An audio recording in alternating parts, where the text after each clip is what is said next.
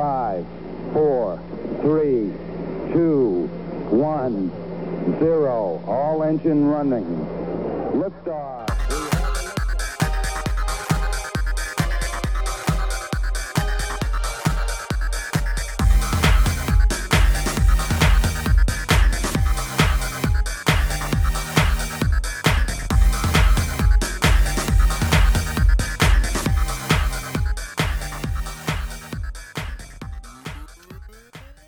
러너 미국 사는 두 아재들의 유쾌하고 유익한 수다 한국과 미국 스타트업 tech 기업 이야기 조광의 4센트 시즌2 119번째 방송을 시작하겠습니다. 네, 뭐 이제 세 자리도 훨씬 넘어가지고 119 음. 하니까 진짜 많이 한 것 같네요. 그러게요. 언제 이렇게 쌓였는지 모르겠습니다. 가을이네요, 벌써. 그러게요. 가을 느껴지세요? 어, 여기는 예, 너무 진짜 요즘 그 애국가 3절에 나오는 가을 하늘 공활한데 아. 곱고 구름 없이 어, 어, 네, 진짜 그걸 정확하게 표현한 것 같아요. 진짜 너무 가을가을 해가지고 어, 요즘. 이제 집 밖에 여기 어, 앉아가지고 뭐 테라스는 아니고 이, 이 들어오는 입구에 앉아가지고 가끔 멍 때리기도 하고 햇살이 너무 음. 좋아가지고 예. 그래서 가을이 너무 너무 좋습니다. 뭐 거기는 어때요? 샌디에고는 좀 차이가 없지 않나요?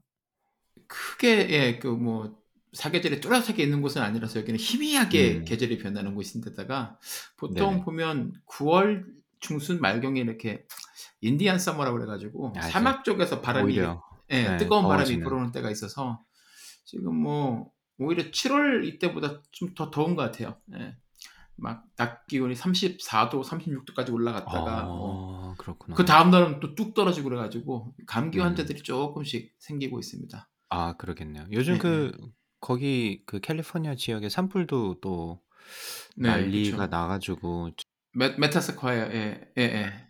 예. 그큰 나무들이 좀 위험해가지고 거기에 뭐 호일을 둘러싸는 제가 기사를 본 아, 그래요? 것 같은데. 아, 예. 이맘때면 뭐 항상 예, 뭐 산불 기사가 도배를 같으니까 아, 제가 아직 거기 안. 안 가봤거든요. 예. 아, 안 가봐서 그 가기 전에 불나면 안 되는데 이러면서 발을 동동 구르면서 봤던 기억이 있네요. 예. 그러게요. 아, 산불 나면 진짜 무섭죠 여기는. 예. 그러니까 어떻게 지내셨어요? 최근에? 아, 최근에 음, 제가 페북에도 몇 번 올리긴 했었는데 요즘에 이 미국 전체도 마찬가지고 샌디에고도 마찬가지고 이 채용 경쟁이 너무 심해져서 사람들 인터뷰하느라고 요즘에 아, 너무 머리가 아픕니다. 어, 어. 예. 그래도 그 인터뷰 볼 분들이 있는 거는 다행이라고 생각해야 되는 건가요? 근데 어느 인- 정도 심한지를 몰라가지고 예. 그러니까 이게 전혀 강박님 지원을 안 하는지 예, 그러니까 뭐랄까 저랑 강박님이랑 작년 올해 집을 샀잖아요. 그쵸. 굉장히 네. 심한 그 seller's market일 때 그거보다 좀 더한 것 같아요. 어, 예, 일단은 저희가 원하는 사람들이 이렇게 많지가 않고 음, 그런 사람들은 또 원, 원하는 사람 스펙에 이제 뭐 scientist나 엔지니어가 포지션이 딱 올라오면 최소한 한 다섯 개에서 열 개 회사가 이렇게 붙는 것 같아요. 음, 오히려 이제 그러니까는 사람이 이제 그 사람이 이 마켓에 나오면 회사들이 그쵸. 붙는다는 그런 말씀이시잖아요. 그렇죠. 회사들이 달라붙어서 네네. 예, 뭐 정말 능력 있고 경력 좀 갖춘 scientist나 엔지니어들은 지금 아, 이 양손에 꽃놀이패를 몇 장씩 들고서 여기저기 싸움 붙이고 있습니다. 그래서 그런 사람들 데려오기 되게 힘들고 뭐 예전 같으면 hire slow, fire fast라고 그러는데 지금은 hire slow 했다가는 회사 망하기 딱 좋아요. 그냥 마음에 든다 싶으면 무조건 오퍼 줘야 돼요. 음, 예, 그래서 굉장히 좀 힘들고 뭐 좋으면서도 힘든 거죠. 그래서 저희가 시리즈 이제 D를 끝냈으니까 네네. 저도 이제 총알이 있으니까는 저희도 이 게임에 뛰어들긴 해야 되는데 어, 올해 이제 굉장히 스타트업 쪽에 이제 펀딩이 많이 몰리기 시작하면서 음, 이제 펀드레이징을 많이 하고 나니까 스타트업들은 펀드레이징 끝나면 가장 먼저 하는 게 항상 부족한 인재를 채용하는 거잖아요. 아, 아. 그런 면도 있겠다, 그죠? 네, 아, 이 그게 제일 그냥 커요. 예. 단순히 저는 그 생각만 했었거든요. 돈을 워낙 많이 풀었잖아요, 미국 정부에서. 예, 맞아요. 그리고 실업급여도 워낙 잘 나오니까 사람들이 굳이 일할 필요가 있나? 뭐 이런 정도 분위기? 뭐 그러다 음, 음. 보니까 뭐 그 회사들이나 아니면 네, 여기 그 small and medium size 회사들이 좀 사람 구하기 힘들다 이 정도는 제가 생각을 했었는데 그게 투자가 또 많이 되면서 네, 그 그렇죠. 경쟁이 붙어가지고 또 그럴 수도 있겠네요. 생각해 네, 보니까. 그러니까 전통적인 VC들보다도 올해는 지금 어, 그러니까 사모펀드 이런 쪽에서도 투자를 굉장히 많이 해요. 그러니까 음, 그런 회사들이 예전에는 정말 pre IPO 단계에서 딱 투자하고 들어오기만 했었는데 음, 요즘은 음. 막 걔들이 돈이 워낙에 많으니까 막 시리즈 A에도 들어오고 B에도 들어오고 또 일찍에도 들어오고 어, 그러니까 걔들은 또 그 투자하는 그 단위도 크거든요. 그렇죠. 네, 그러다 보니까는 뭐 굉장히 많이 이제 펀딩이 이루어지고 있고 샌디에고 같은 경우도 뭐 분기당 거의 한 2조 5천억 원, 3조 원 이렇게 들어오고 있어요. 투자금이. 이게 몇 년 전에는 1년에 이만큼 들어왔다고 많이 들어왔다고 막 그 그러니까. 샴페인 터트리고 그랬는데 분기마다 그렇게 들어오니까 그러니까는 그런 뭐 바이오텍 회사나 뭐 이런 어, 소프트웨어 회사 이런 회사들이 이제 스타트업들이 펀딩이 들어오니까 사람을 채용하잖아요. 오프닝이 음, 막 음. 늘어나니까는 뭐 사방에서 난리예요. 그래서 그래서 요즘에 음, 그러니까 뭐랄까 실업 급여 때문에 이제 job이 사람들이 안 들어오는 건 사실 약간 그 급여가 뭐라 그러죠? 연봉이 좀 낮은 쪽에서 이제 그런 일들이 그렇죠. 많이 네, 뭐 일어나고 서버들이나 예, 이런 서버들이나 뭐 분들. 네, 웨이터, 웨이트리스나 뭐 retail에서 네네. 일하시는 분들이 그런 게 많고 이쪽은 이제 어떻게 보면 되게 숙련된 그 그렇죠. scientist나 네. 엔지니어나 뭐 marketer 이런 사람들인데 어, 이런 사람들을 구하기 굉장히 힘들어지고 있어요. 그래서 음, 이게 그 영- The Great Resignation이라고 그래가 Great Resignation이라고 그래가지고 대사퇴의 네. 시대라 지금 불리고 있어요. 그래서 뭐 작은 회사들이 그러다 보니까 큰 회사들 있잖아요. 대기업들도 네네. 지금 사람들이 막 빠져나가고 있어요. 음, 네, 그러니까 대기업에 있다고 해서 항상 모든 사람들이 행복한 건 아니잖아요. 그렇죠, 그렇죠. 예, 그러니까 네. 뭐한 거기 대기업에서 있다가 예를 들어서 우리나라에 이로 쳐서 아, 여기로 쳐서 뭐 시니어 매니저나 디렉터쯤 음. 되면 이제 그 위에 단계로 이제 승진을 해야 되는데 막 그게 막혀 있는 경우도 있고 그렇죠. 그리고 또 네. 뭐 어, 약간 뭐랄까 고집이 있거나 아니면 새로운 것들을 이제 개발하고 싶은 엔지니어들은 그런 데서는 큰 기업에서는 뭐 아이디어를 내면 뭐 이래서 안 되고 저래서 안 되고 뭘 내라 뭐 검토를 하는데 몇 달 걸리고 그러니까 답답한 답답하고 이제 거기서 약간 좌절을 하고 있, 는 찰나에 이제 뭐 펀딩 잘 받은 스타트업이 연봉도 주고 그러니까. 더 높게 줘주고 거기다가 뭐 타이틀도 뭐 디렉터였는데 VP로 주든지 매니저였는데 디렉터로 주면서 데려가고 거기다 스탁 네. 옵션도 주고 그러면 안 갈 이유가 없잖아요. 그러니까. 그러다 보니까 네. 주변에 대기업 만나는 HR 그 사람들하고 얘기, 대기업에 있는 HR 담당자도 그 한번 얘기하는 거 들었는데 최근 한 9개월간 거의 30%가 퇴사를 했대요. 와, 그건 진짜 심하다. 진짜 심하죠. 예. 어. 30%니까 3분의 1이 나간 거예요. 와, 거의 다가 자발적으로. 음, 어, 그래서 뭐 굉장히 골치 아프다 그러더라고, 그러더라고요. 그래서 저도 그것 때문에 좀 골, 골치가 좀 아팠고, 음. 뭐, 그리고 요즘은 이제 주말이 더 바쁘죠. 이 아들 워터폴로 때문에 어제는 새벽 5시에 나가서 수영하는 거 보고, 오늘은 또 저희 요즘에 올해 붙인 취미 F1 그랑프리 중계 보느라 새벽 네네. 4시부터 일어나가지고 그것도 보고, 뭐, 그렇습니다. 어, 피곤하시겠어요? 지금쯤 되면 4시 반에 일어나셨으면.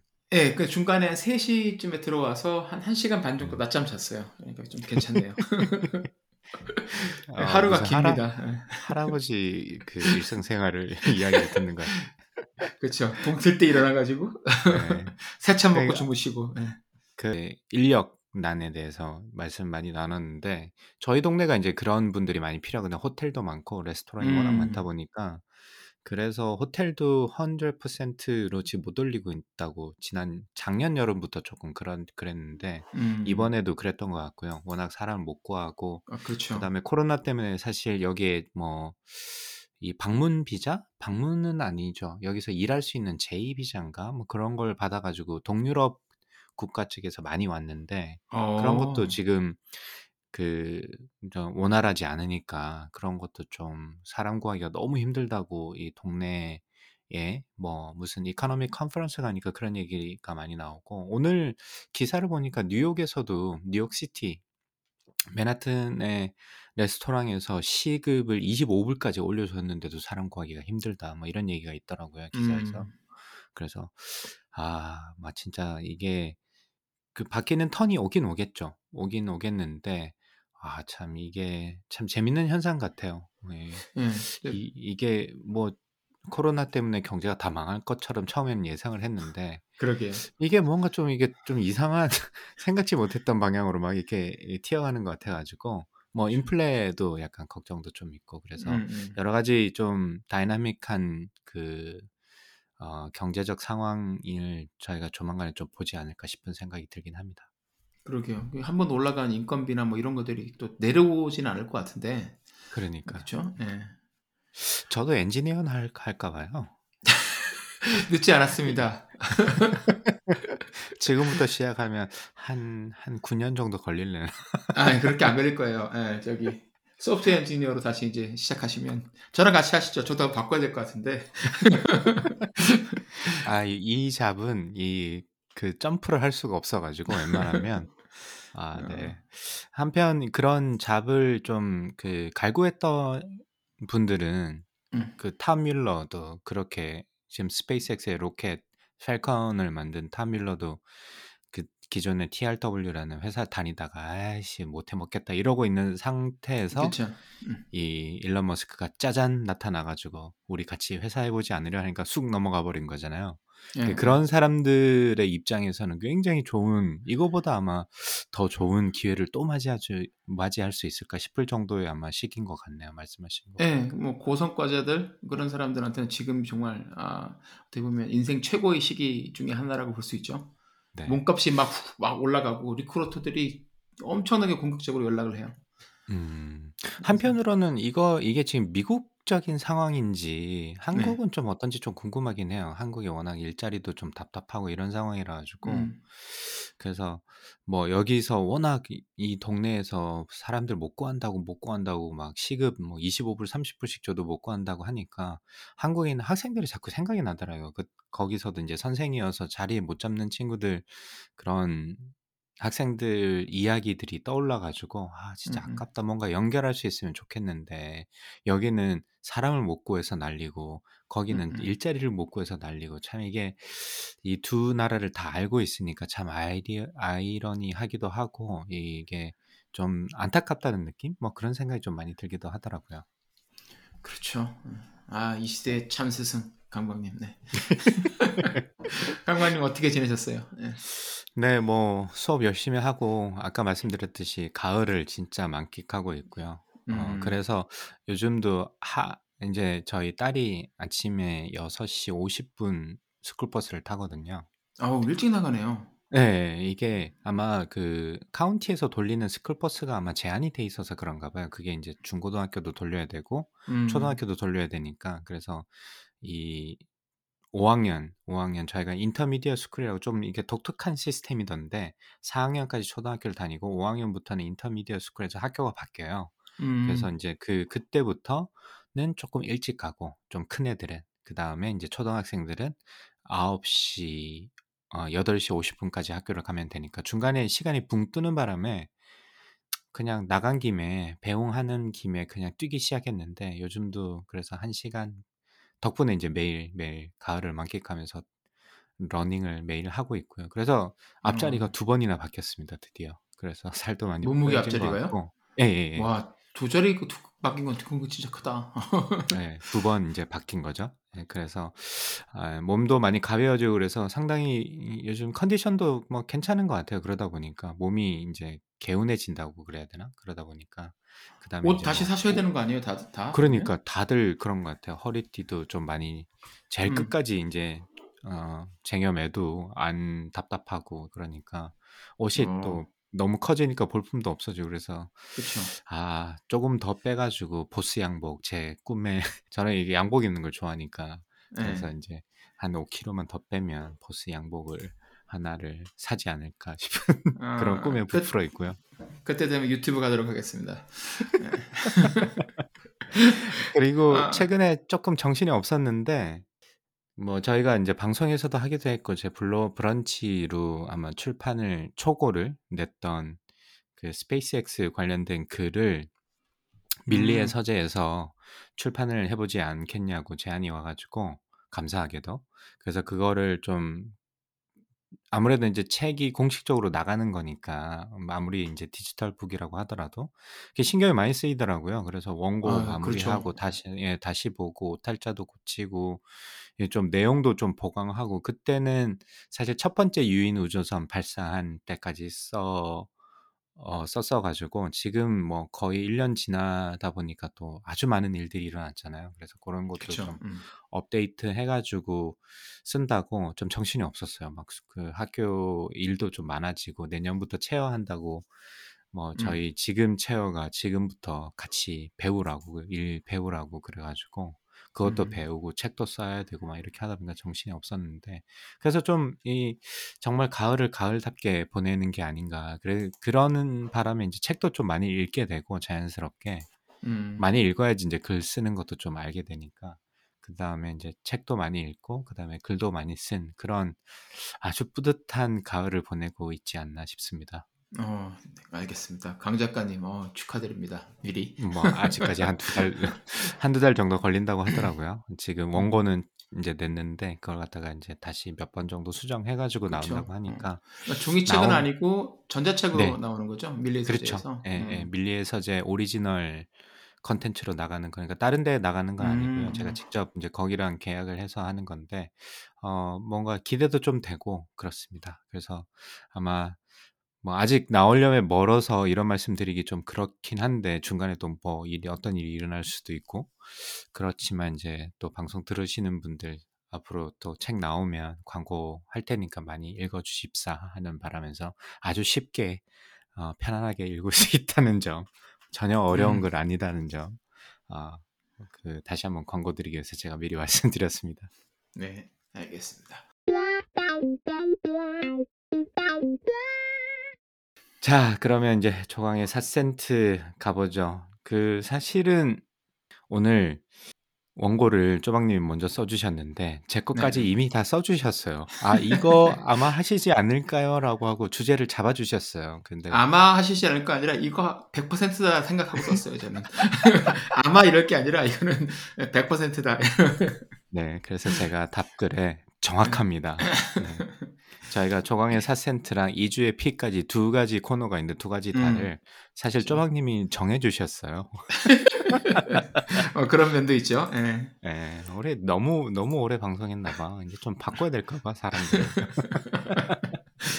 자 그래서 고거는 제가 쪼금 이따가 말씀드리기로 하고 쪼박 님은 음. 오늘 어떤 소식 들고 오셨습니까? 네. 저는 아 최근에 어 제가 깜짝 놀랐던 그 M&A 음. 뉴스를 하나 가지고 왔어요. 네네. 예. 그래서 아 메일침프라는 회사 이야기인데 네네. 어 혹시 Mailchimp 써 보신 적 있으세요 강박님? 저는 써 보지는 않았어요. 어. 근데 어떤 건지는 아시죠? 이메일 예예. 받을 때 네. 보면 맨 밑에 powered by Mailchimp 해 가지고 그 네네. 침팬지 그림 이렇게 딱 그려져 있는 네네네. 예. 이 Mailchimp 이 회사가 굉장히 좀 특이한 회사예요. 예전부터 굉장히 음. 좀 신기하게 보고 있었는데 이 회사가 뭐 하는 회사냐면 Mailchimp가 음 그러니까 이메일 마케팅 소프트웨어를 개발하는 회사거든요. 쉽게 네네. 말하면. 예. 그래서 고객들한테 이제 맞춤형 이메일을 보낼 때 디자인을 굉장히 예쁘게 하고 그리고 뭐 음. 뉴스레터 보낼 때 굉장히 많이 사용하고 아니면 뭐 음. 이벤트 같은 걸 기획하는 사람들이 많이 보내요. 왜냐하면 이걸 보내면 그 고객 그 받은 사람이 이메일을 열었는지 그리고 또 열어서 아 뭐 네네. 얼 어떤 내용을 받고 그 안에서 또 어떤 내용을 클릭을 했는지 이런 것들을 다 정리를 해서 통계를 볼 수가 있기 때문에 아 굉장히 네. 예 targeting 해 가지고 그 이메일 마케팅을 할 수가 있고 그걸 바탕으로 이제 비즈니스에 연동을 시킬 수가 있으니까 굉장히 좋은 프로그램이고 이게 무료로도 써도 괜찮아요. 그래서 음. 저도 뭐 예전에 간단하게 저희 남가주 이쪽에서 샌디에고 LA 쪽에서 뭐 스타트업 행사 같은 거 저희가 가끔 류 박사님하고 했을 때 그때 네네. 이제 나갈 이 메일침프 뭐 무료 버전 써 가지고 이메일 보내고 했는데 굉장히 아 음. 유용하게 썼던 기억이 있거든요. 근데 이 네. 회사가 어 지난주에 Intuit이라는 미국 회사에 인수가 됐습니다. Intuit은 뭐 강박님도 자주 쓰실 테지만 그렇죠. tax TurboTax 그죠? 그렇죠. 그 세금 정산 도와주는 TurboTax하고 그리고 small business 하시는 분들이나 뭐 스타트업들도 어린 초비 초반에는 대부분 많이 사용하는 소프트웨어인 QuickBook 요 두 개를 이제 주로 어, 주제품으로 하는 회사인데 이 회사가 Mailchimp를 인수를 했어요. 근데 인수가가 어마어마합니다. 12 billion이에요. 그러니까는 120억 달러인 거죠, 그죠? 예. 그러니까 한화로 한 14조 원 정도의 이 Mailchimp라는 소프트웨어 회사가 Intuit이라는 또 다른 이제 되게 큰 소프트웨어 회사의 인수가 되었습니다. 아, 좀 대단하죠? 그 규모가.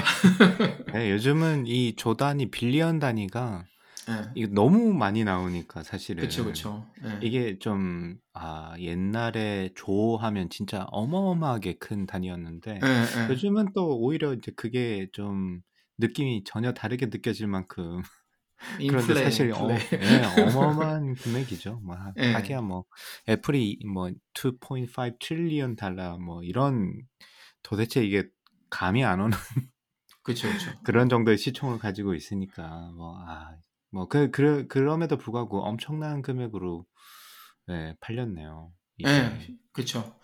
그러니까 인투이트는 이제 메일침프의 이제 그런 고객 데이터베이스 보고서 이제 큰 규모의 인수를 단행했는데 이게 음, 114조 원이면 아마 Intuit의 그 당 지난주에 그 시가총액이 한 10% 정도 될 거예요. 진짜 큰 돈이거든요. 네. 그래서 이제 small business 고객들한테 좀 더 초점을 맞추지 않을까 이렇게 예상들을 하고 있어요. 특히 TurboTax나 뭐 QuickBook 같은 것들은 그 전에 있던 회계 firm이나 회계사 서비스 쓰지 않고 소프트웨어만 가지고서 이제 그 비즈니스를 운영하는 사람들이 굉장히 사용할 수 있게 편하게 만드는 제품이니까 그것들에 음. 맞게 점유율을 더 점유율을 더 강화할 것 같고 그리고 혹시 강박님 Credit Karma라는 회사도 써보신 적 있으세요? 네, 그것은 지금 쓰고도 있어요. 쓰고 지금도 있으시죠? 쓰고 있어요. 네, 네, 네. 네. 그래서 저도 이제 뭐 가끔 credit check하고 할 때 쓰는데 음, 그 Credit Karma도 작년에 그 Intuit이 인수를 했어요. 거의 10조 원에. 음, 그러니까는 뭐 Credit Karma는 이제 한국에 계신 분들은 좀 생소할 수도 있는데 미국인들은 이제 신용 점수가 되게 중요하잖아요. credit score가.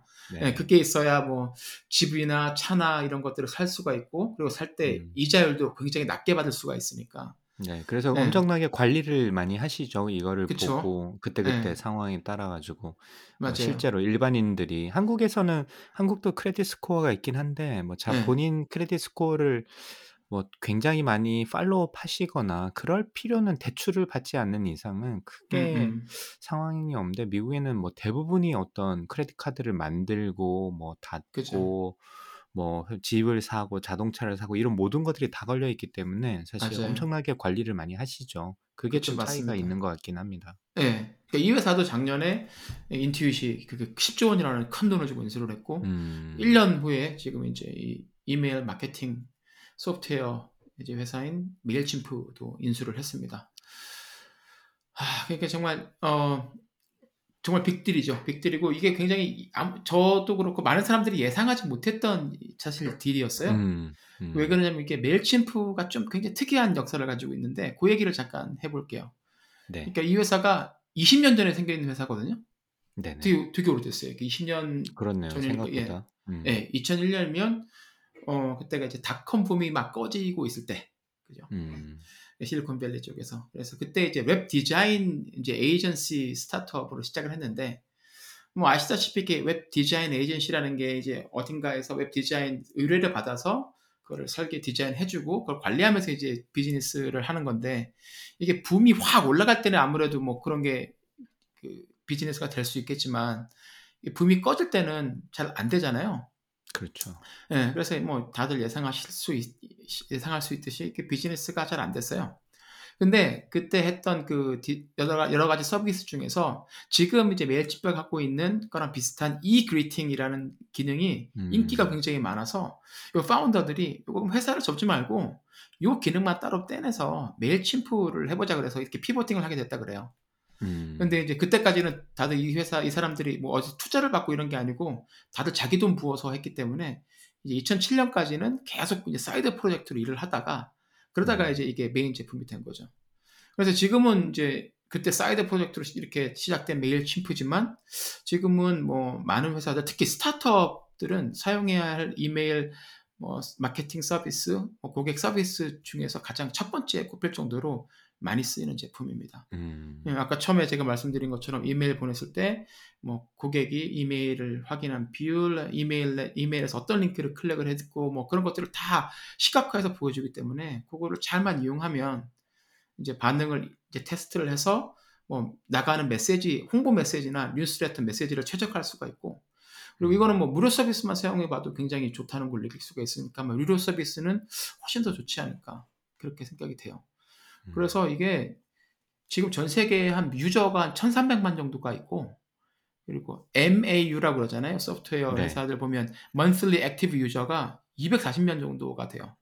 음. 그리고 그 중에 한 80만 명이 유료 고객이고 이제 80만 명의 유료 고객 중에 반은 미국, 나머지 반은 어, 미국 외 지역에서 사용하고 있는데 이 매출이 엄청납니다. 매출이 2020년에 작년에 800 밀리언이니까 거의 9,400억 원, 거의 1조 원에 가까운 매출을 올리는 회사예요. 와, 엄청나죠. 예. 음. 그러니까 근데 이것도 1조 원에 달하는 이거 이, 이 매출도 2019년에 비해 전년도 2019년에 비해서 20%가 성장했다 그래요.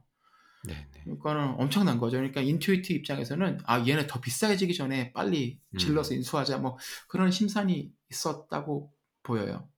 음. 그러다 보니까는 뭐 이런 서비스를 잘 하, 고 있고 그리고 데이터를 잘 모아놔서 그 데이터를 잘 가공을 해서 그 데이터를 결- 결국은 비즈니스 모델에 연동을 시켜서 실제로 매출을 내고 있는 거잖아요. 그러니까 그렇죠. 그게 이제 인투이트가 탐을 내는 부분이라고 생각이 들어요. 단순히 유저가 우리가 많이 있고 데이터가 많이 있다라고 얘기하는 거는 사실 의미가 없거든요. 예를 들어서 뭐 음. 많은 웨어러블 제품들이 데이터를 많이 갖고 있죠. collect를 하는데 이걸 어떻게 써서 그걸 가지고서 비즈니스를 만들어낼 것이냐 여기서 막히는 거잖아요. 음. 예, 답을 못 찾고 있는데 얘들은 자기들이 20년 가까이 그 밑바닥에서부터 쫙 그냥 부트스트래핑 하면서 이제 고생 고생해서 이렇게 자기들이 어, 증명을 했고 그걸 가지고 지금 1조 원 이상의 이제 매출을 발생하면서 이제 성장하고 있으니까 인투일 입장에서는 아 구미가 당기지 않았을까 싶습니다. 네네. 예. 그렇기도 하고 이 회사가 외부에서 한 번도 equity funding을 받지 않았어요. Mailchimp가 20년 동안.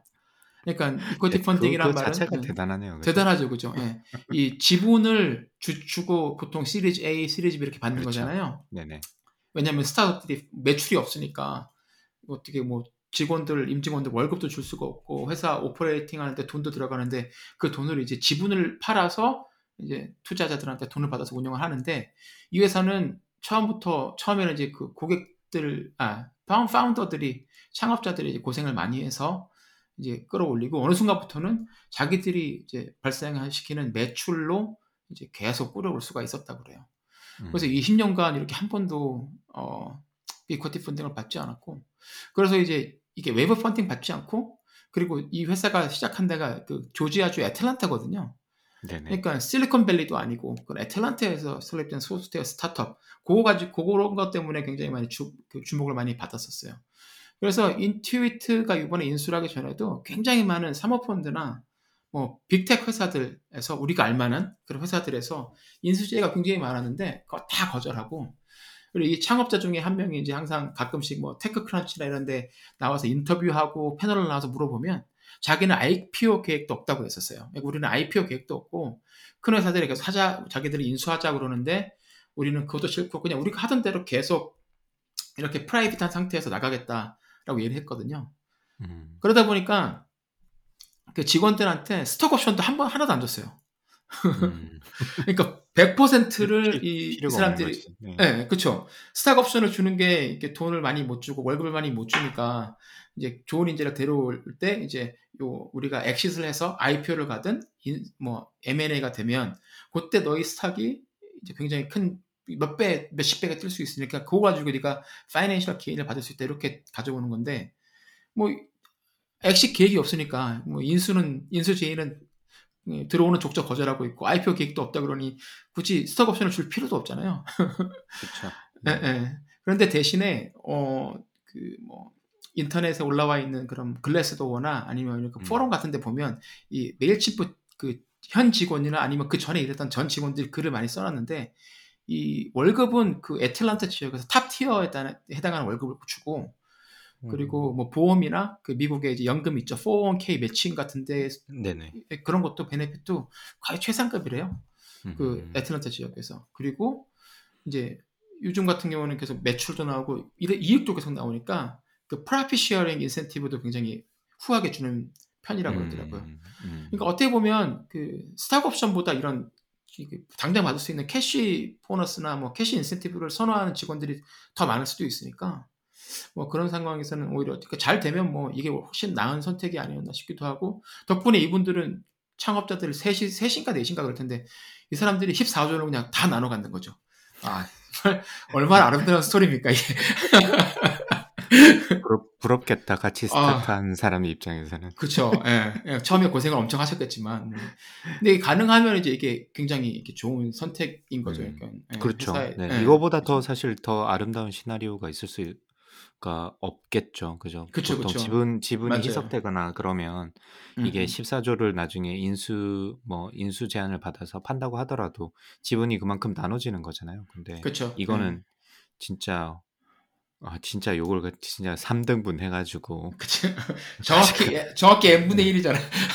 물론 네, 그 안에도 이제- 누가 조금 더 많이 갖고 있고, 누가 네. 덜 갖고 있고 하겠지만, 예, 아, 그분들 참, 예, 지금 표정 관리 안 되지 않을까. 굉장히 좋을 것 같아요. 예, 그또 이거를 안 하면 처음엔 힘들지만, 이제 어느 순간에 이제 profit, 자기들이 이제 비즈니스에서 발생하는 뭐 매출이나 profit만 가지고 회사가 운영이 되면, 그러면 그 CEO나 CFO 같은 top management 경영진들이 VC 투자 받느라고 시간을 들이지 않아도 되잖아요. 음, 음, 음, 그러니까 음. 스타트업 입장에서는 이거 정말 그 힘들거든요. 최소 몇 개월 이상 막 fundraising pitching하고 deal하고 이러면서 하다 보면 CEO, CFO가 정작 이제 회사의 이제 비전이나 이런 걸 음. 매출 그 세우고 뭐 그 회사 내부의 업무를 챙기는데 어려움을 굉장히 많이 겪- 제약이 있는데 그게 엄청난 부담이죠.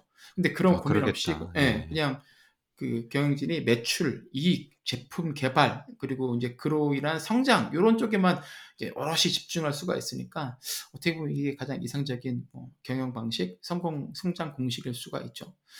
그러니까 보통 이제 스타트업이라 그러면 뭐 스타 특히 소프트웨어 스타라고 하는 시애틀이나 실리콘밸리 같은 곳에 이제 자리를 잡고 거기서 인재들을 막 좋은 인재들을 데리고 와서 어, 또 fundraising도 크게 하고 그래가지고 그냥 매출이나 뭐 이익 같은 거는 나지 않더라도 일단 몸집 키운 다음에 그 다음에 이제 뭐 인수합병을 어, 알아보든지 아니면 뭐 다른 비즈니스 모델 하든지 그러다가 또 뭐 잘 안 되는 우버 같은 회사 잘 안 된 건 아니지만 또 그 value가 확 내려가는 경우들도 있고 한데 이 회사는 그거랑은 정반대의 아, 반대의 방법으로 이제 회사가 설립하고 이제 성공적으로 exit까지 했죠. 그래서 음. 이게 스타트업의 단 하나의 성공 방식만 있는 것은 아니다. 라는 네. 그런 예를 보여준 예, 좋은 케이스여서 어, 지난주 굉장히 재밌게 읽은 기사였습니다. 그래서 오늘 한번 가져와서 예, 소개해드리고 싶었어요. 네. 제가 볼 때는 그런 관심이 있으셨던 것도 있기도 한데 부러움이 가장 크신 것 같은데요.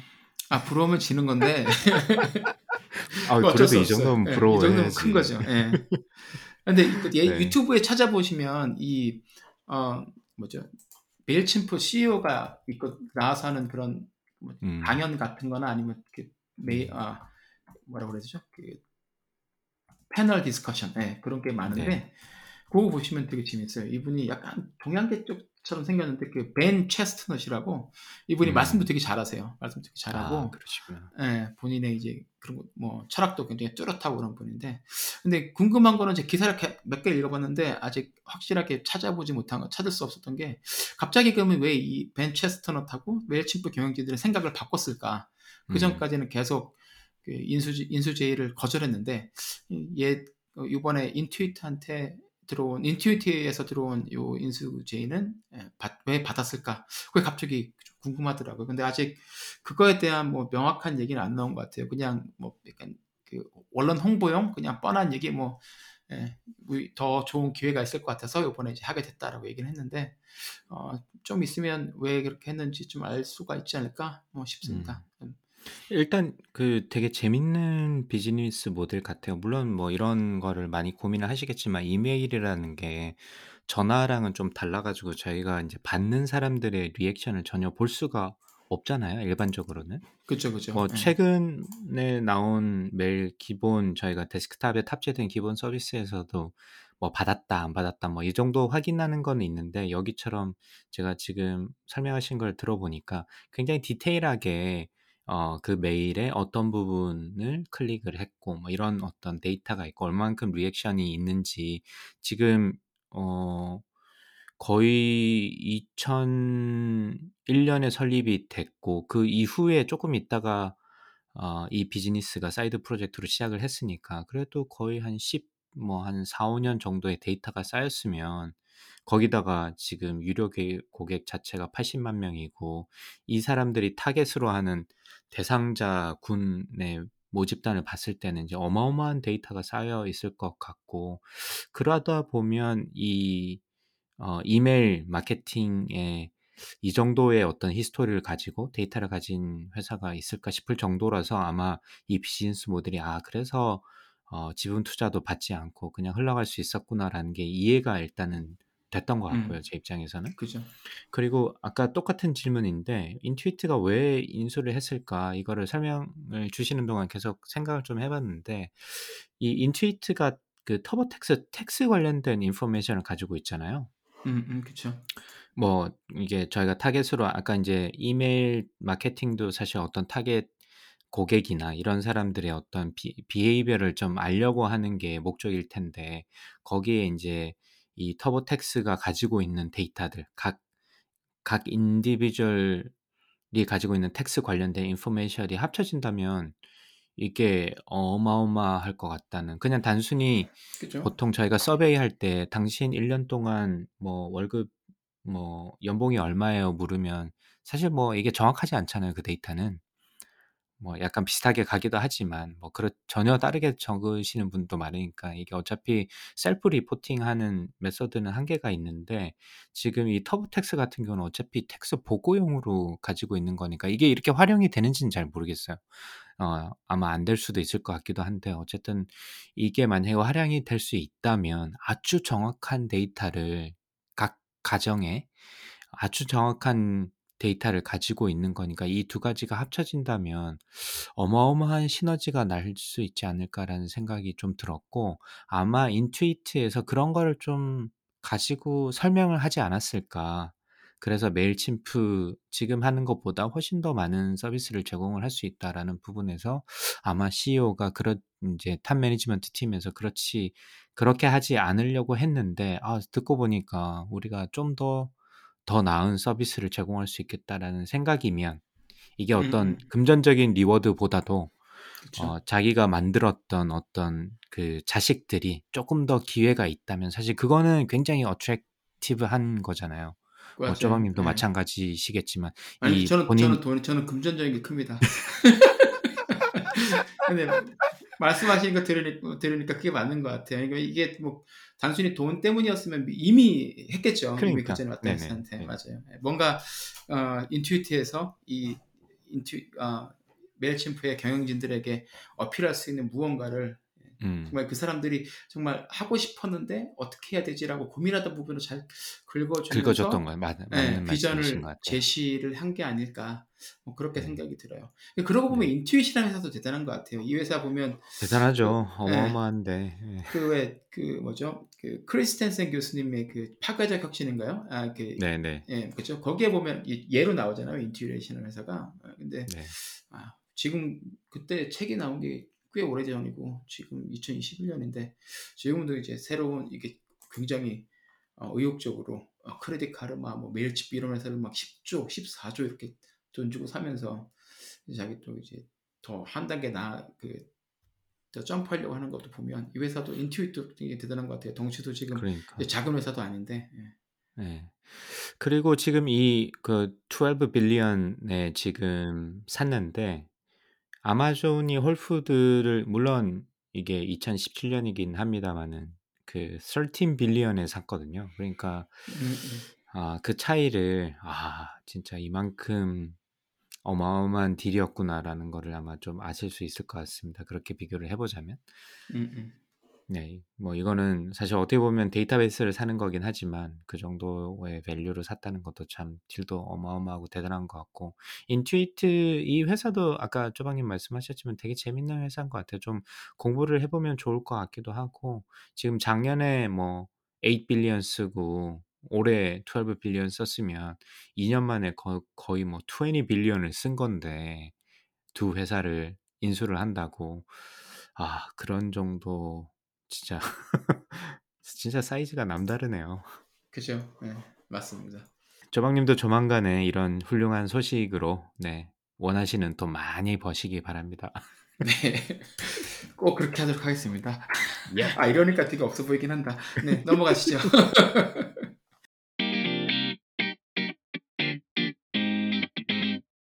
강관님은 예, 어떤 내용을 가지고 오셨습니다. 그- 가지고 오셨나요? 굉장히 궁금합니다. 쪼박님이 찍어주신 대로 예, 족집게 선생님처럼 찍어주신 대로 오늘 예, SpaceX의 Inspiration 4 미션을 정확하게 이렇게 써주셨어요. 이게 제목이었는데 저도 이거 해야지 했는데 예, 예. 정확하게 이렇게 써주셨고 혹시 보셨나요? 이 발사하는 거랑 착륙하는 거를? 실시간으로 못 봤고요. 저는 네. 나중에 유튜브로 보고 음, 그리고 이제 넷플릭스에서 요거 그 다큐멘터리가 있잖아요.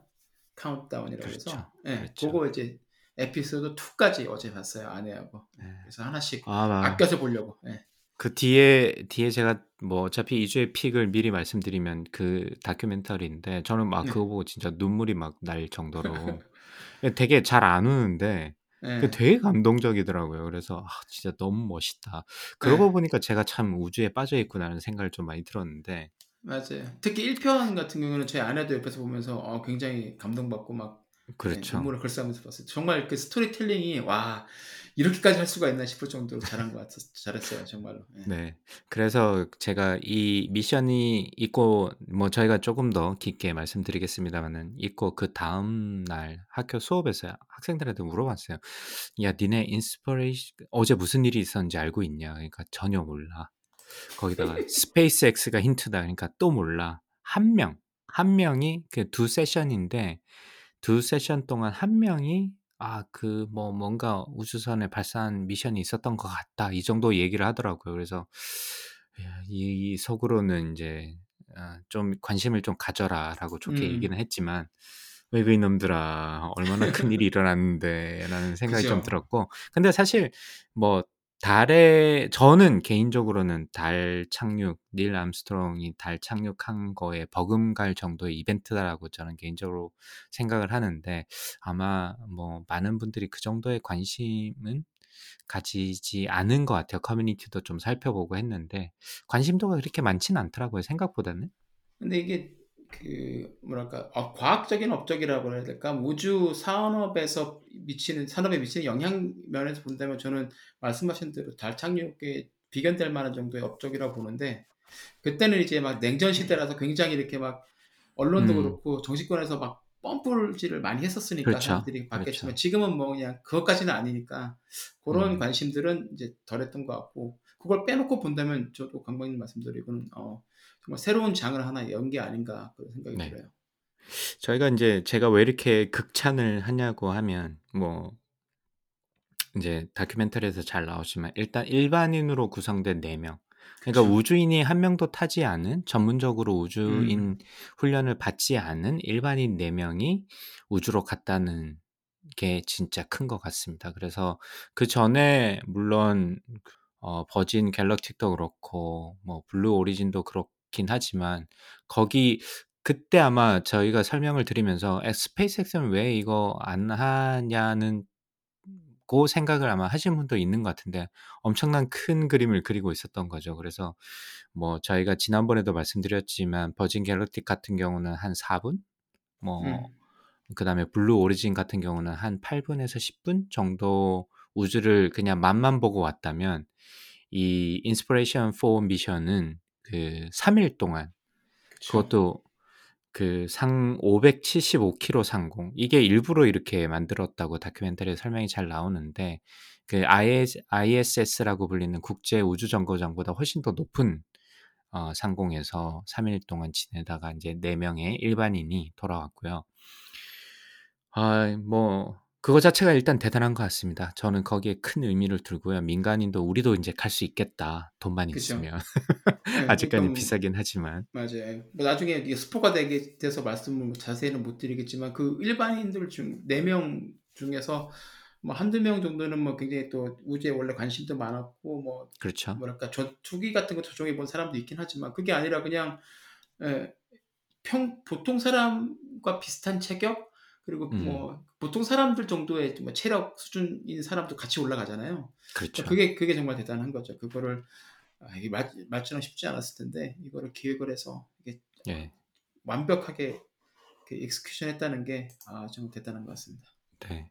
그래서 원래 우주인이 되려면 NASA에서 보통 일단 조건이 들어가는 조건이 너무 까다롭고요. 뭐 음. 수학, 과학, 혹은 엔지니어링의 degree가 있어야 되고 전공자여야 되고 그다음에 신체적으로 거의 완벽한 조건을 가지고 있어야 되고 뭐 이런 그리고 거기에다가 뭐 훈련도 기본 한 2년에서 2-3 년에서 거기에다가 미션에 따라 가지고 거기에 한 2년 정도 더 얹어 가지고 보통 4-5년 정도의 트레이닝을 받아야지만 우주인이 될 수 있는데 그게 아니라 지금 다큐멘터리에서도 잘 나옵니다마는 한 1년 전쯤에 시작 이 프로젝트를 시작을 해 가지고 뭐 실제로 만나는 모이는 거는 한 6 개월 전쯤에 모여 가지고 뭐 교육을 받기 시작해요. 그래 으쌰으쌰 하고 "우리 잘할 수 있다." 그리고 기본적으로 일단 뭐 그게 인제 뒤에도 잠깐 말씀드리겠지만 이게 가능한 게 스페이스X가 뭐 거의 모든 걸 자동화해 놨기 때문인데 그래도 무슨 일이 일어날지 모르니까 어떤 그렇죠. 이 어 매뉴얼리 조정한 법 그 다음에 뭐 화재가 났을 때뭐여 여러 가지 상황에 대해서 훈련이 필요하긴 합니다, 기본 훈련이. 마치 인제 저희 비행기 타면 뭐 안전벨트 매고 그 다음에 그 구명조끼 그쵸. 입는 거 배운 그 정도라고 보시면 될 것 같은데 아마 우주인에 비해서는 그정 그만큼 이제 간단한 정도의 트레이닝을 받고 성공적으로 갔다 왔다는 게 일단 너무 대단한 것 같고요. 일단 Inspiration 4 이 미션은 이 재밌는 어 또 쪼박님이 좋아할 만한 성공한 CEO인 제라드 아이작만이라는 친구가 시작을 했습니다. 그래서 그쵸. 저 아마 이게 B2B 쪽인 것 같아요. 뭐 credit card 안에 뭐 시스템인 것 같은데 그 회사를 만들어 가지고 지금 현재 대략 한 뭐 $7 billion이 쪼끔 안 되는 시가총액을 가지고 있다고 하니까 한국의 한 KT랑 지금 정도 KT랑 비슷한 아 정도의 그런가요? 사이즈 어 예 대단하다. 그 시가총액으로. 보니까 이걸 16살 때 시작했다고 그러더라고요, 회사를. 참. 얘도 좀 이렇게 또라이 기질이 있죠. 저희가 뭐 또라이, 예. 또라이 하는데 예. 진짜로 그렇더라고요, 보니까. 근데 예. 생기기도 잘생겼고 예. 어 그럼요. 저는 이 블레인 베이스 어 그 친구를 아마 쪼박님은 못반못 만나 보셨을 텐데 그 친구 예. 생각이 자꾸 나더라고요. 너무 예. 생겨 예 가지고. 보면서 저도 아 그 블레인 베스 생각도 났고 그리고 얼굴 생긴 거는 그 Band of Brothers에 나오는 그 captain 닉슨하고 좀 비슷하다는 느낌도 많이 받았고. 근데. 굉장히 네. 웃으면서 이렇게 하다가도 그 SpaceX에 딱 가 가지고 거기에 있는 엔지니어들 다 모아 놓고서 미팅 주재하는데 어 음. 그때는 카리스마가 엄청나더라고요, 이 친구가. 네. 그래서 뭐 8 조짜리 회사를 가지고 있 운영을 하려면 그 정도가 필요하겠죠. 그쵸. 뭔가 서38 남다른 면이 나이에. 있겠죠. 예. 어 맞아요, 그러니깐요. 맞아요. 예. 예. 그래서 인제 인제 그렇게 시작을 했고 이 친구가 진짜 대단한 게 뭐 앞서서도 말씀을 하셨지만 일단은 그 비행하는 거를 굉장히 좋아한다고 합니다. 그래서 2004 년도에 첫 비행 훈련을 받은 다음에 5 년인 2009 년도에 경량 제트기로 최단 기간 세계 일주 비행 기록을 세웠다고 해요.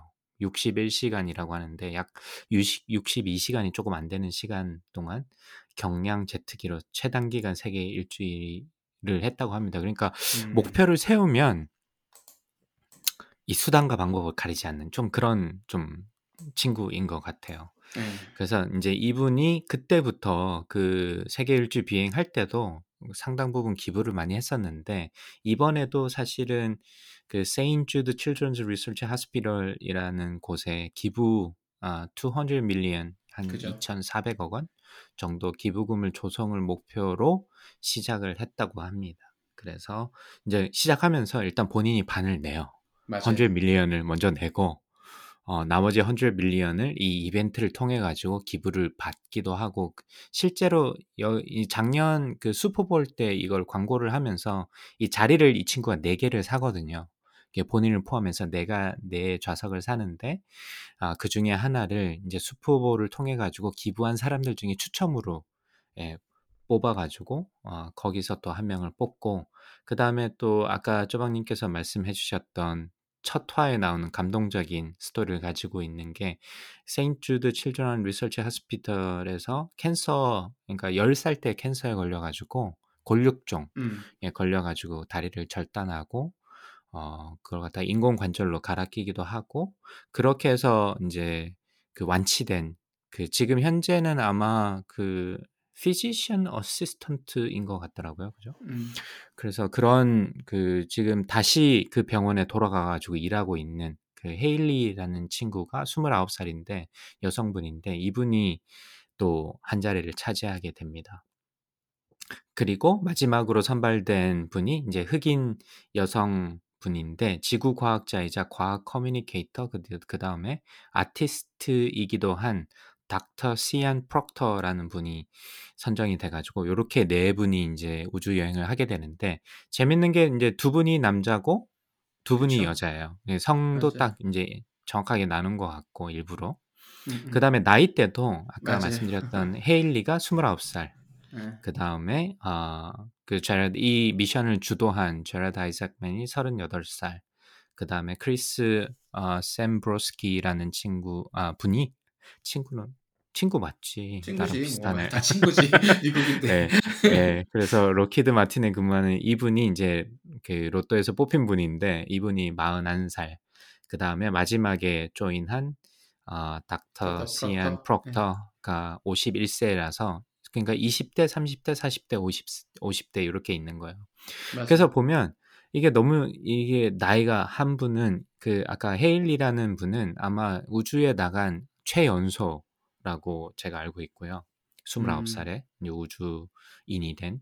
그 다음에 어 뭐 크리스 샘브로스키도 우주에 관련 관심이 있기도 했고 특히 이제 닥터 시안 프록터는 다큐멘터리의 뒷부분에 나오는데 되게 감동적입니다. 그래서 아버님이 이제 괌에서 음, 아폴로 어, 11호. 미션에 예, 그 그때는 이제 생각해 보면 저희가 뭐 센서도 없고 막 그러다 음. 보니까 이걸 계산해 가지고 착륙 지점을 갖다가 계산을 하는 아마 그렇게 해서 관측하시는 쪽에 있었나 봐요. 그래서 아그 어, 닐 암스트롱이 사인 을 직접 맞아요. 예. 해주시기도 했고 미션을 성공적으로 도와줘서 고맙다고 그다음에 그거를 이제 뒤에 쪼박님한테는 스포일 수도 있는데 뒤에 나오겠지만 그걸 우주에 가져갑니다 이번 아. 미션에 그래서 너무 감동적으로 나오는 장면이 있어서 저도 그때 참 울컥하기도 하고 이분이 참 감정이 좀 많더라고요 예. 그래서 계속 우시더라고요.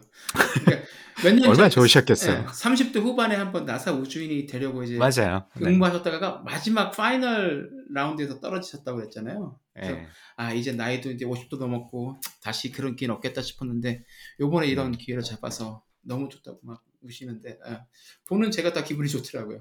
어 그러니까 예. 진짜 저분은 가야 돼라는 느낌이 예. 들 정도로 예. 예. 아니 이분 또 흑인 여성이니까 이제 네 명에서 예. 이제 백인 셋- 셋에다가 또 흑인 그 비율도 좀 어느 정도 맞추 그 고려를 한 것 같기도 해요. 이 뽑을 때. 음. 그리고 이제 흑인 최초의 우주 비행사라고 합니다. 이번 미션에서 그 제레드 아이삭만이 commander를 맡고 그다음에 음. 이 그 닥터 프록터라는 분이 이제 실제로 우주 비행사가 되는 거죠, 공식적으로. 할 일은 뭐 거의 대부분 오토이기 때문에 자동이기 때문에 할 일은 크게 없는데 그래도 뭔가 이슈가 생겼을 때 우주선을 인제 조정하는 역할을 하게 돼서 인제 일단 타이틀상으로는 흑인 최초의 우주 비행사라고 하고요. 뭐 사실 그 전에 흑인 우주인은 몇 분 계셨어요. 4 명, 네 번째라고 제가 알고 있는데 우주 비행사는 첫 번째라고 합니다. 그래서 음. 뒤에 나옵니다마는 많은 흑인 아이들한테 '아 나 우리도 될 수 있다.'라는 아마 희망을 좀 많이 보여준 것 같다는 것도 참 의미 있다는 생각이 좀 들었고요. 그 다음에 인제 앞서 말씀드렸던 29 살의 헤일리라는 친구는 그 골육종 소아암에 걸려 가지고 인제 치료를 하는 과정에서 본인의 뼈를 잘라내고 금속 보철물을 넣는데 이 금초 금속 보철물을 삽입한 상태로 우주 비행을 한 첫 번째 케이스가 되는 겁니다. 그래서 그 다큐멘터리에서 잘 나옵니다마는 그 어머니도 그렇고 본인 스스로도 이게 인제 우주에서 어떻게 될지 모르잖아요, 사실은. 그죠. 그래서 음. 이게 뭐 '잘못되지 않을까.'라는 걱정도 있고 그 다음에 그렇게 누군가가 또 그런 장을 열어 줘야지 뒤에도 저희가 그 데이터를 바탕으로 해 가지고 실제로 인제 뒤에서 또 탑승하게 될 민간인들 혹은 뭐 어떤 몸에 문제가 있을지를 스터디할 수 있으니까 참 이게 용감한 것 같아요, 그런 의미에서는. 그쵸. 아무리 음. 이게 감격적인 어 이벤트라고 하더라도 본인이 지금 몸이 성하지 않은 상태에 우주로 나간다는 결심 자체도 참 대단한 것 같다는 생각이 들었고 이 네 분이 그 신체 데이터를 아마 SpaceX 쪽으로 제공을 해 가지고 거기서 데이터를 쭉 다 쌓아 가지고 어 차후에 또 민간인 우주 비행을 계속 할 텐데 거기에 계속 데이터를 활용할 예정이라고 하니까 참 그런 부분도 준비를 참 많이 해 왔다는 생각이 들었고요. 아 앞서 말씀드렸던 원래 200 million을 기부를 하려고 했었잖아요. 네. 기부금 target을 네. 조성을 목표로 시작했는데 어 보니까 일론 머스크도 잘 갔다 온 다음에 뭐50 맞아요. 밀리언인가 음. 예 기부를 예. 하기도 했고 그래서 이 기부금의 목표는 예 이미 넘었다고 하고 저도 유튜브를 보면서 너무 감동적이라 가지고 음. 뭐50 밀리언은 아니지만 마음은.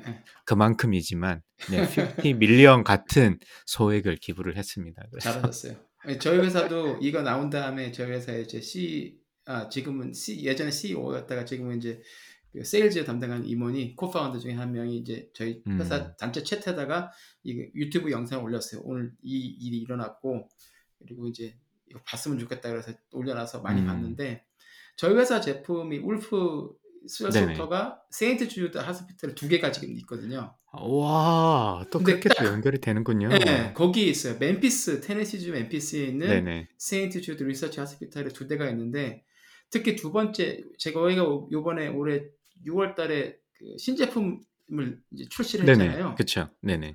그 출시했을 때 첫 번째 제품이 설치된 곳이 세인트 주드 병원이었어요. 그러니까 올 초에 저희가 아. 제품을 준비가 되기 전에 2 월인가 3 월부터 연락 오셔 가지고 "1 대더 구매를 할 텐데 새 음. 신제품으로 줬으면 좋겠다." 그래서 계속 계속 그쪽에 연락하고 그랬거든요. 그런데 이제 음. 저희 회사 이제 친구들도 그걸 보고 뭐 아 관심 재미도 있지만 거기서 이제 세인트 주드 병원에 대한 얘기들이 계속 나오니까 이 이 친구들이 다 몰입이 돼 갖고 보는 거죠. 아 그래서 진짜 그랬겠네요. 네. 예. 그래서 올해 이제 저희가 시리즈 C 이제 D 받고 나서 회사에 네. 전체적으로 그 뭐죠? 이 설문조사를 했어요. 그래서 이런 거 음. 이러저러 하다가 마지막에 이제 여태까지는 우리 회사가 뭐 이렇게 주 지역이나 뭐 이런 그 체리티에다가 도네이션하고 이런 활동들을 그 서포트를 많이 못 했는데 이제 음. "내년부터는 한번 제대로 해 보고 싶다." 그래서 "어디다 하면 좋을까?" 했더니 압도적으로 St. Jude Hospital이 나왔어요. 그래서 아마도 그렇게 될 것 같다는 생 그렇게 될 것 같더라고요. 그래서 야 아 이게 그래도 진짜 예. 의미가 많다. 그죠? 아 그러니까요. 그렇게 또 이렇게도 연결이 연결이 되네요. 되는구나. 예. 아.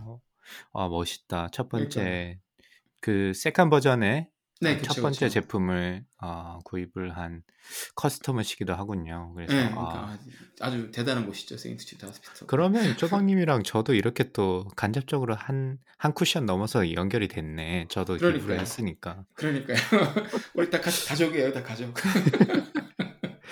네. 그리고 이 이리 이그 '왜 이 회스 이 병원을 선택했을까.'라는 것도 뭐 고민을 해 봤었는데 이게 아마 어린 아이들의 대부분 인제 사망하는 경우가 많은데 다른 나라 같은 경우는 이 병원에서 되게 다양한 실험을 하면서도 치료를 많이 하는 것 같아요. 그래서 음. 암 소아암 같은 경우는 획기적으로 아마 퍼센티지를 많이 낮췄다고 하더라고요. 그래서 거의 대부분 헤일리처럼 완치되는 경우가 많이 생겨 가지고 거의 80% 정도 되는 환자들이 인제 완치돼서 나가는 정도의 기술을 아마 가지고 있다고 합니다. 그래서 뭐 이런 리서치 하스피털이 한국에는 어떤 식으로 제가 존재하는지는 잘 모르겠는데 그때 조성권 박사님이 NIH도 약간 음. 이런 역할을 하는 것 같아요. 거기서 인제 지원도 하지만 본인 스스로가 병원도 운영을 하면서 이제 희귀 질환 같은 거는 리서치를 하면서 거기서 치료도 이루어지는데 이런 부분에서 한국도 아마 이런 좀 병원이 있어서 많이 소아 특히 인제 어린이들 병 같은 거를 좀뭐 '적극적으로 치유하면 참 좋겠다.'라는 생각이 좀 들기도 했었어요. 그래서 어 그런 의미에서 제가 뭐 소액이지만 기부를 하기도 했었는데 어쨌든 그런 일이 있었고요.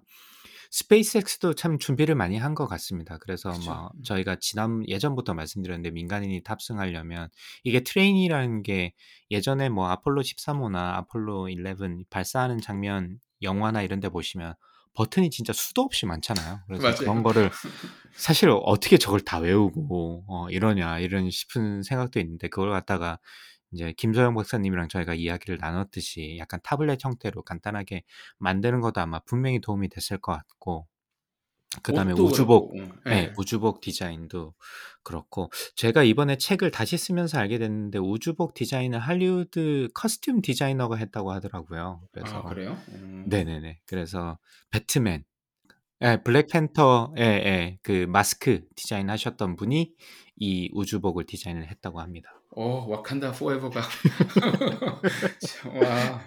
네. 아 이런 거 그래 이런 게 참 이러 이렇게 그러니까. 스토리들이 연결이 되는 게 그게 참야 정말 신기해요. 예. 예. 그래서 자세한 이야기는 제 책이 나오면 읽어 주시면 좋을 것 같고 거기 다 제가 제대로 넣어 놨으니까 읽어 알겠습니다. 주시면 좋을 것 같고요.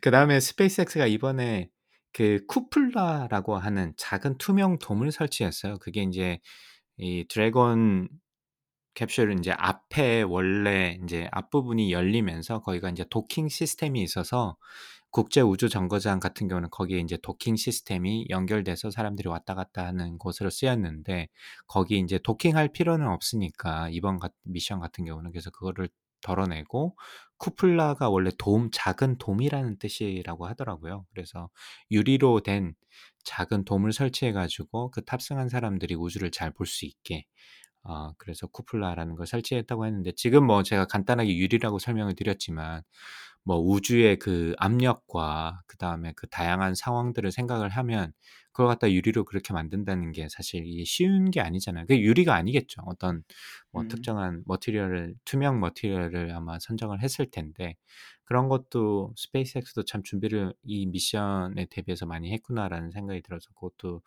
참 대단하고 처음에 발사하는 것부터 어 인제 바다에 떨어지는 것까지 바다에 떨어지는 건 제가 1 시간 늦게 갔는데 실시간으로 봤는데 아 진짜 너무 긴장되더라고요. 그래서 네 분이 무사히 잘 갔다가 돌아오셨다. 하는 거에 되게 감사하고 그 아마 카운트다운이라는 다큐멘터리에서 아마 그 상세한 내용을 다아 담지 않았을까라는 기대가 있고 어 뒤에 말씀드리려고 했는데 뭐 이왕 말씀드렸으니까 땡겨서 말씀드리면 지금 마지막 부분이 아직 안 나왔어요. 9월 30일 날 미국 음 시간으로 주에 나온다고 나오죠. 하니까 예. 네. 인제 아마 바쁘신 분들은 앞에 내용도 물론 너무너무 좋습니다. 앞에 내용도 너무너무 추천드리지만 아마 엑기스를 원하시는 분들은 제일 마지막 편 에피소드만 보시더라도 아 이게 제 저희가 이야기 나눈 이 내용들이 어떤 내용인지 쪼끔 아실 수 있지 않을까 싶지만 저희가 추천 아마 쪼박님도 비슷하실 것 같은데 저희가 추천드리는 거는 처음부터 천천히 감동을 받으시면서 보시면 어떨까라는 생각이 들었고요. 그래서 오늘 제가 뭐 이런저런 얘기를 해 봤지만 어 Inspiration 4 인제 곧 저희도 우주에 가는 날 뭐 저희는 못 가더라도 저희 아이들이 우주에 좀 더 쉽게 접근할 수 있지 않을까라는 생각이 들어서 너무 감동적인 지난 한 주였던 것 같습니다 개인적으로는. 쪼박님은 뭐 어떠셨나요? 예. 저도 그 스토리 스토리텔링 자체가 굉장히 좋았고 그리고 그 저레드가 이제 리더십 그 자리가 4 개가 다 이름이 있잖아요. 리더십 그렇죠. 네. 예. 그리고 뭐 generosity pro 뭐죠? prosperity. prosperity 그리고 마지막에 이제 hope 이렇게 희망 이렇게 있는데 그 네네. hope이라는 희망에서 이제 그 헤일리를 찾았다는 것부터가 아 굉장히 어 감동적이었고 이 스토리텔링을 너무 잘했어요. 그래서 그 전에 했던 어버 버진 갤럭틱이나 아 제프 음. 베조스가 했던 블루 오리진 이 두 회사가 했던 게 아 정말 좀 이렇게 뻘쭘해질 만큼 너무 맞아요. 잘했어요. 그건 정말 잠깐 갔다가 내려온 거고 그 네. 별다른 의미도 부여하려고 노력을 했는데 별로 많지도 않았고 감동도 좀 덜했고 그리고 음. 내려와서 이제 또 제프 베조스가 말실수도 할 뻔했잖아요. 아마존 고객 덕분에 내가 이렇게 우주를 다녀왔습니다. 이렇게 얘기를 했는데 이건 그게 아니라 진짜로 예. 정말 이 지구인 우리가 살 지구에 살고 있는 우리가 이제 멀 뭐 그 다행성 종족이 되기 위해서 어떻게 해야 될까? 그 고민들을 잘 녹여낸 그음 데모가 맞습니다. 아니었나. 예. 데모를 굉장히 잘했던 거잘 기억을 하고 그리고 뒤에서 이제 그 다 모든 것을 이제 조 뭐랄까 조율한 스페이스X 엔지니어랑 또 경영진들이 굉장히 노력을 많이 했다라는 생각이 들더라고요. 그래서 네. 아아 내년에 또 어떤 이벤트가 나올지 그것도 좀예 굉장히 기대가 됩니다. 네. 특히 인제 제라드 같은 경우는 처음에 인제 이 미션이 왜어어 의미를 아마 이 인제 기부금 조성도 있을 거고 본인도 어차피 민간인이 이 아 Inspiration 4 미션 자체의 의미를 잘 알았던 것 같기도 한데 이게 기존에 국제 우주 정거장이 있는 높이보다 훨씬 더 높은 575km 상공이니까 사실 우주에서 뭐 1km 더 바깥에서 바깥에 나간다는 거는 사실 그만큼 위험성이 더 커지는 거잖아요. 그래서 아마 스페이스 X, 측에서도 더 많은 고민이 있었을 것 같은데 뭐 아무래도 안전하게 가고 싶었겠죠. 스페이스 X 측에서는 첫 음. 번째 민간인이 만약에 무슨 일이 생겼다면 사실 그거보다 더 타격이 큰 일은 없었을 테니까. 근데 참 둘 다 탑승하는 네 분도 참 대단하신 것 같고 그죠, 이거를 그죠. 또 예. 그거 의견을 받아서 그걸 하기 위해서 노력한 스페이스 X도 참 대단한 것 같다는 생각이 보면 볼수록 들어가지고 참 지난주는 참 개인적으로는 참 행복했던 것 같습니다. 그리고 아쉬운 것도 참 많았어요. 한국에도 이게 이 미션이 제가 정확한 데이터를 찾지 못했는데 글을 어디서 뭐 여기저기서 읽다 보니까 한 600억 정도 들었다고 하더라고요. 이 미션이. 생각보다 많이 안 들었네요. 음. 네네. 그러니까 좌석 4개를 인제 제라드가 사는 게한 네네. 600억 정도라고 이야기를 하는데 사실 이 정도의 스토리도 뭐 충분히 한국도 경제적으로 쓸 수 있는 상황이 아닌가 싶은 생각이 들어서 어 빨리 인제 요런 어떤 뭐 스페이스 X만큼은 아니겠지만 어떤 이런 우주 산업에도 한국 깃발을 좀 더 많이 보면 좋겠다라는 고런 아쉬움은 조금 들기도 했었습니다. 네. 뭐 조만간 그럴 날이 오겠죠. 예. 네.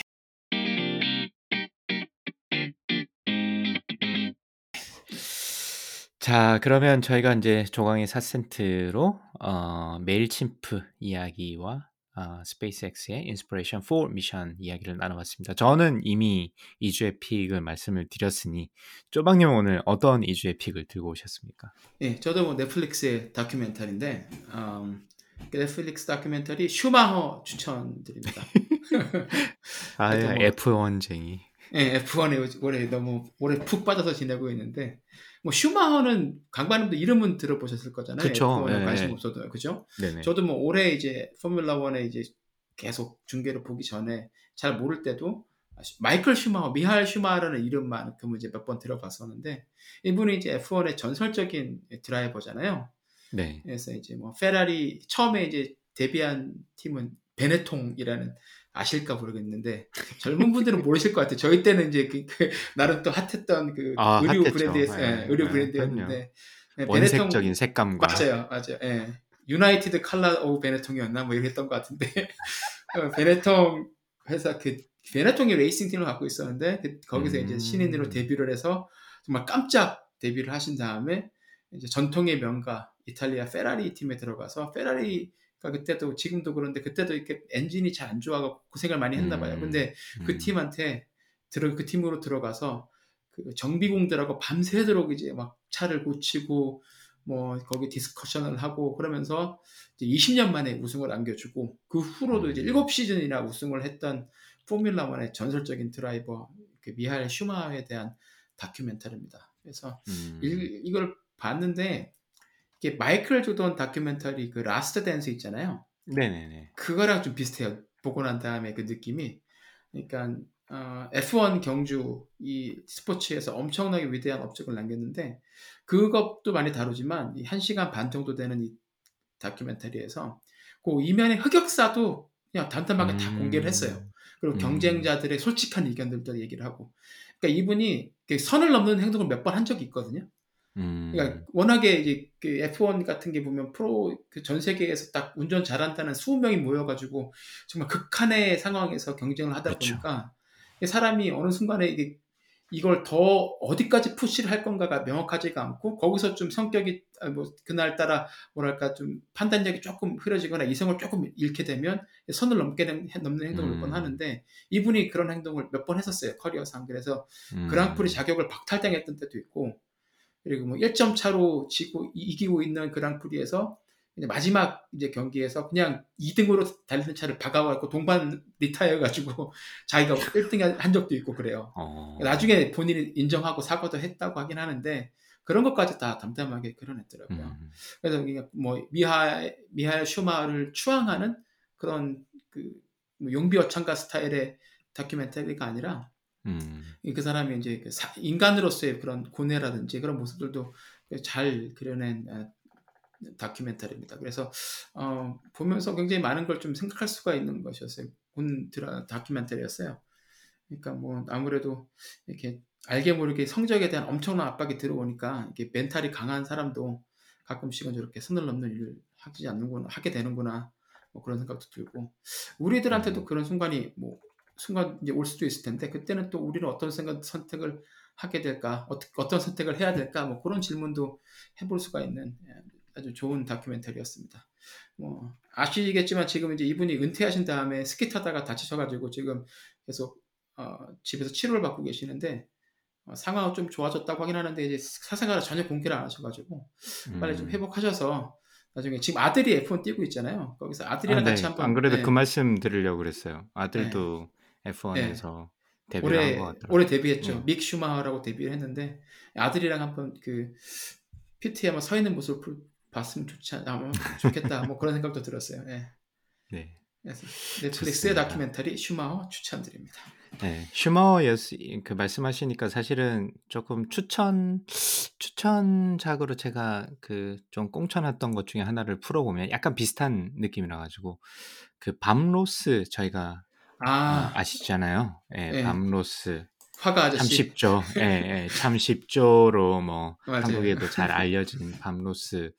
아, 이 밤로스 분에 관련된 다큐멘터리가 넷플릭스에 있습니다. 그래서 그것도 한번 보시면 이 밤로스 아저씨가 굉장히 행복하게 그림을 그렸는데 그 주변에서 일어났던 아주 많은 뭐 배신과 어떤 회사의 이슈들 뭐 이런 이야기가 있어가지고 한번 보시면 좀 좀 깨는 이야기들이 좀 많아서 저는 그거 사실 전혀 몰랐거든요. 그래가지고 음, 아 단순히 이제 밤로스 아저씨만 제가 기억을 했는데 아 이게 좀 안타까운 일들이 좀 많이 담겨져 있는 것 같아서 아까 이제 슈마워 같은 경우도 꼭 좋은 이야기뿐만이 아니라 거기에 좀 담겨 있는 안 좋은 이야기들도 같이 있다고 말씀하시니까 예, 예. 그거랑 그 선상에서 좀 비슷한 스타일인 것 같아요. 밤로스도 이 제목도 그렇지만 좀 그 주변에서 일어났던 많은 일들에 대해서 이야기를 나누는데 여러분들도 아마 아마 모르시는 분들은 나이가 좀 있으신 분들은 저희 또래나